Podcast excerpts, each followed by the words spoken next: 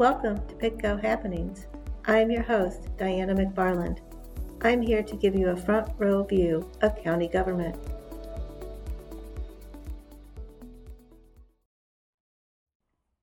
Hello, listeners. During this episode of PittCo Happenings, we will explore a likely little known place, but one that is located in every county of Virginia the Circuit Court Records Room. Most folks probably associate circuit court with criminal and civil trials and people being sentenced to jail or prison. However, the circuit court has many other functions, with one being the keeper of the records. And in the case of Pittsylvania County, some of those records date back to 1756. To talk to us today about the Pittsylvania County Records Room is Circuit Court Clerk Mark Scarce. Mark, how are you today? hey, doing good, thank you. So tell us a little about yourself and how you came to be a circuit court clerk? Well, Pittsylvania County is my home. I grew up in the Whitmore community. I graduated from Tunstall High School in 1983, joined the Army four years, came back to Pittsylvania County. I worked Danville Police Department, uh, worked at Times Fiber, put up insulation, drove a chicken truck, and uh, got hired with state police. And um, my state police career took me to Fairfax County and Bedford County, and then I came back home to Pittsylvania County in 1995 as a trooper. I was trooper here from 95 to 2005, and I made special agent with state police. Just friends with H.F. Haymore um, all my life, or knowing H.F. my whole life. And, and he was? He was a circuit court clerk prior to me. He'd been here 32 years at the end of his term. I ran for clerk and was fortunate enough to get it. And here I am. Now I'm 120 days to retirement. yes, you're excited about that. Yes, huh? ma'am. Um, so tell us about the records room and what sort of documents can be found here, and and also who typically uses the records room. Everybody, it's it's open to the public. Um, everything's public record, uh, unless it's some sort of court case or juvenile case or something that is sealed. But other than that, everything we do is public record. The deeds date back to 1767, but then we also have a book here that entries are made from 1737. Uh, Pittsylvania County was formed out of Halifax County in 1767. All deeds, maps, land, anything ties into land records in that aspect. We have a what we call it. I know it as a King's grant from um, under jo- King George in 1756 that we have found here in a hanging file in its original format. It was signed by Lieutenant Governor Dinwiddie, and it's granting some land to uh, Mr. Mustang. I forget his first name, but that's kind of been a neat find because we just we found it in a hanging file. And library, the Library of Virginia will give you guidance or give us guidance as clerks as far as the preservation of our records. They are great to work with. They've visited here several times. They're, um, the staff's absolutely wonderful. They've taken some of our records from 1767 and um, chancery files to 1890 and have taken them to Richmond for preservation because in in this office the the papers if you take them apart they're they're put together with shoestrings and the paper's very brittle and it and it just falls apart on you so things like that um, we I've put in a four grant every year this last one I think it's eight books that they've done and it's about forty three thousand dollars uh, grant money, so it's not cheap. But but that's money that you know they through the grant system, but you have to apply for it. I've been very fortunate to keep that going. So, in addition to land records, um, what other records could somebody find here? Well, a lot of folks are coming in about the court records as far as criminal or civil. Uh, the marriage records, we have a lot of well, all the marriage records from 1767 forward. Uh, if, if, we can read them, we got it. We got pretty good indexes, and sometimes you may be trying to find something that's that's not there, but for the most part, we we have it, and we're one of the courthouses that, knock on wood, we've not had the experience of fire. Uh, fire and water damage would be awful for this office because of all the books and the paperwork marriage records, and of course divorces. Um, nowadays, it's the gun permits. It's like a lot of people have gun permits. We usually do about 1,940 or 50. One year we was over 2,000 gun permits within really? a year. Yes, In one year. Yeah, we when I first came into the office, uh, I guess the the media kind of drives it. If something happens in the media, uh, some form of shooting, then people get inter- interested and you they're like bananas. They'll come in bunches in to get their gun permits. And my first day in office, January of 2016, we received 34 gun permits in one day. What happened in the news that spurred that, that on? The couple of months prior to that, that is when they had the shooting of the uh, Channel 7 reporter and the camera person up at the lake. Oh, that's right. So that I remember that. In yeah. that time frame. And so that sparked it. And then the end of 20, I'm going to get my years and they're going to run together. But when they changed it a couple of years ago to you had to be an in person class, a lot of people were trying to get in at the end of December. And we had folks lined up to that blue mailbox out front. And the staff, we worked all day receiving in gun permits just as hard as we could go. And they were trying to get in before the laws changed on that January the 1st. It had to be an in person class and that was during COVID.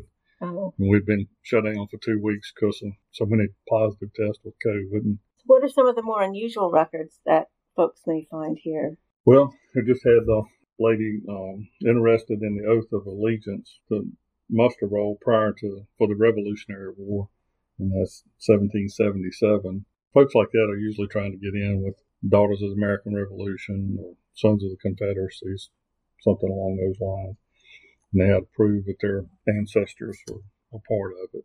That's that's probably the latest thing is is the muster roll for that.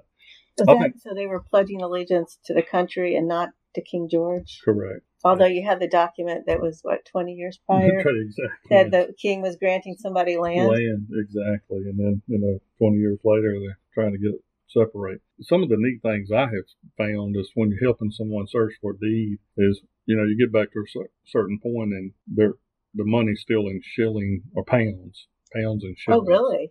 Yeah. How far back does that go? Well, it's that gets back into that 17, you know, late 1700s before the American dollar was formed, and even into, I guess, I don't know exactly when, but just finding it in the deeds that you know they paid so many pounds and shillings. Uh, Lady Astor, they own property here, and I found, or somebody else had pointed it out to me when their land transaction from you know, early 1900s. Lady Astor owned property here. Where did she own property at? It was outside of Danville. So is this a popular spot for genealogists to come? Absolutely. What. What are they typically looking for? Usually the great grandfathers or great grandmothers. It's usually a great. Uh, once in a while you get somebody, the older generation there, and, and they're looking for their parents or grandparents, but it usually gets back to the great grandparents. You know, with ancestry now and historical society here in Chatham and so many different ways to approach it. We've had folks come in, you know, they're passing through from Texas or all up and down the East Coast or they've heard about something or just want to stop and see it for themselves. Now, if you're an African American, you're looking up your history, what kind of documents could you find here, you know, after the Civil War or prior to the Civil War? It's a, we do have one book, it's a registry of the free Negroes. I'm looking for it. I can't see it right now, but it's on the shelf over beside of you. I know we have that. Um, and, and some folks will still come in, research their marriage records to see if their great grandparents' marriage records exist. I should probably tell our listeners that we are sitting in the records room right now, and there are are stacks and stacks of books and binders full of documents, court records. I guess you could find old Board of Supervisors minutes. Yes. From do. many, many years ago. We do have those there on the on the back wall behind you. We have those. Talk some more about this preservation effort with Library of Virginia. Why is that important? Just to just to be able to keep it um, keep it safe, to keep it from deteriorating. They always use that ideal environment, climate control. Um, you know, we just then this part of the building was built in 1853. There's only so much they can do as far as controlling the climate in this area. So the thing I've learned from the folks in Library of Virginia they can almost look at the paper and tell you what era it was done or written in, whether it's 1700s, early 1800s, early 1900s, whatever the case may be the the paper changed over the years, the handwriting changed over the. Um, I guess the type of pen they use was old quill pens oh, really? and things like that over the years. So, you know, some of that, and you want to preserve it. So if we send a book out to have it redone, if a page is are frayed or coming apart or whatever, they usually what they call encapsulate, and they're just putting it in plastic to preserve it. I guess some of these documents may be hard to read because of the handwriting. Is there? Can you just eventually get used to it, or does it need to be transcribed into a I index? you, you probably get used to it at some point. There was a couple of ladies here when I first came into the office from Lynchburg, and they were doing genealogy, and I was trying to help them with it, and I was like, I don't even know how y'all are reading this. Well, one, they had years of experience of doing it, and one of them told me they said look for the numbers first and read what's around surrounding the numbers, and she was kind of right. What do you mean? Look for the numbers first. Just read the numbers first because it may be written the year of our Lord one thousand, so it may be you know written out instead of the numbers. It's, Oh, it's oh. spelled out. Those kind of things. So you can get used to the way they form the letters. Yes, ma'am. Oh, okay. Tell us about some of the more interesting documents here. You mentioned the one with King George. Can you read us what it says in the first sentence? It's um, George the Second, by the grace of God, Great Britain, France, and Ireland, King, defender of the faith, and to whom all these presents shall come greeting. Know you, know ye. And then after that, there's a couple of words that's that's that you can't make out because it's really faded. So I wonder if that was written in England or it was written here. I would say it's probably written here because uh, Lieutenant Governor Oh, Dinwiddie that's right, yeah. signed it. Also, when you look in some of these old books, you see names that you know today. So it's interesting to see, like that muster roll. I mm-hmm. saw some names that I recognized that people have today. Mm-hmm. I guess that's another interesting component of this room. Everybody has their own niche or their own interest. You know, some folks are interested in something along those lines. Some are more interested in the deeds and land records. Some are more interested in the marriage license. Some want to look at the wheels. You know, some folks want to look at all anything you can find on that one particular person. Marriage licenses, I think, in probably the early 1800s, it looks more like a certificate and the way it's printed and the, the way it's written is, uh, I think, really neat. So if someone comes in and, and they're pretty good, still in pretty good shape, very legible. Well, you mentioned the wills. I guess those would tell you what sort of items people had and passed down. Yes, ma'am. Can you, if you spent some time in here, could you get a kind of a sense of what life was like back then in Pittsylvania County? I think so. Um, So tell us about this gentleman that came in looking up a record about his his uncle. yes, ma'am. Yeah, a lot of folks, you know, as far as genealogy and the land and things like that, but he he was looking in the court records in the criminal uh, side of things, and his uncle had committed a crime that received the death penalty back in the 1930s, and because he was sentenced to death from here, his electrocution is recorded in one of our books here from 19, it's either 1936 or 1939, that whatever the fellow's name was, was electrocuted at such and such time, Richmond, Virginia State Prison. Oh, so that was the electric chair. Yes, ma'am. Oh, Yeah, so we, you know, it's, a lot of folks think about the deeds and land records, but the criminal records, and then, you know, more recently, the Lewis lady that was sentenced, the last lady that was put to death on death row was, she committed um, the two murders, had her husband and her stepson killed down here in, toward Keeling. oh, when was this? Uh, I want to say 98. I was a trooper here. and I, Oh. I remember when it happened.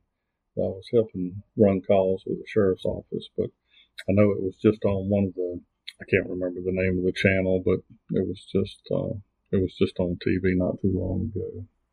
And then the folks that, So those records are here. yes, ma'am, The court records. yes, ma'am, Oh, so she was tried in Pittsylvania County. hmm Oh, and sentenced to death, and she got the death penalty, and she was put to death by, I think she was lethal injection. But the folks that were trying to get the story together, they came in three or four years ago and went through all the court records, and they wanted copies, you know, because they're again it's public record, and they wanted everything that they could have or find as court records, and then they went and talked to the um, deputies that responded to the scene, and it was a segment of one of the crime shows. Oh wow! But I, I don't know enough about uh, you know what channel it was on or name or anything like that. So there are lots of stories in here, untold and told, and I guess overall this is quite an interesting place. Yes, ma'am. And then, like some of the records that was taken back to Richmond for the uh, Chancery files, um, you can go on the Library of Virginia's website and search for the Pittsylvania County records, and it's uh, you know Pittsylvania, Pittsylvania County. Those records have made uh, the Library of Virginia's publications a couple of times with some of the find, some of the findings. Well, Mark, thank you so much for talking with us today. You've given us a few interesting stories. Maybe it'll pique some folks' interest, and they'll come check out their history or their family's history. Well, thank you so much. Thank you. Thank you for listening to PittCo Happenings. I hope you learned something informative. If you have a question or want to make a comment, give me a call or send a text to 434 489 8739.